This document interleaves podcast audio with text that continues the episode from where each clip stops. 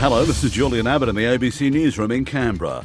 A new report suggests the ACT has the lowest rate of young people returning to justice supervision in the country. Jordan Hayne reports. The report, released by the Australian Institute of Health and Welfare, looked at instances where young people found themselves back under justice supervision, be it detention or community based, after being released.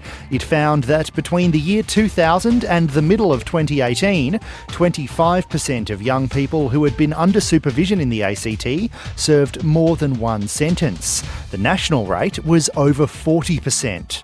The report also found that in the most recently reported year, a quarter of children who had been under supervision returned within a year. Canberra's emergency services could be the first in Australia to use electric fire trucks.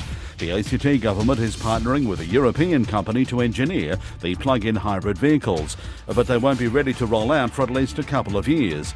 Minister for Police and Emergency Services Mick Gentleman says helping to curb climate change is the aim. It's a fantastic opportunity to look at reducing our emissions. We know currently our urban fire trucks use about 148,000 litres of diesel fuel a year. So if we can reduce that dramatically, it gauges even more for our uh, adaptation to climate change. At ACT Fire and Rescue have extinguished a blaze at a home in Tuggeranong overnight. The crews were called to the Macarthur home around 10pm and were to control the fire within the house.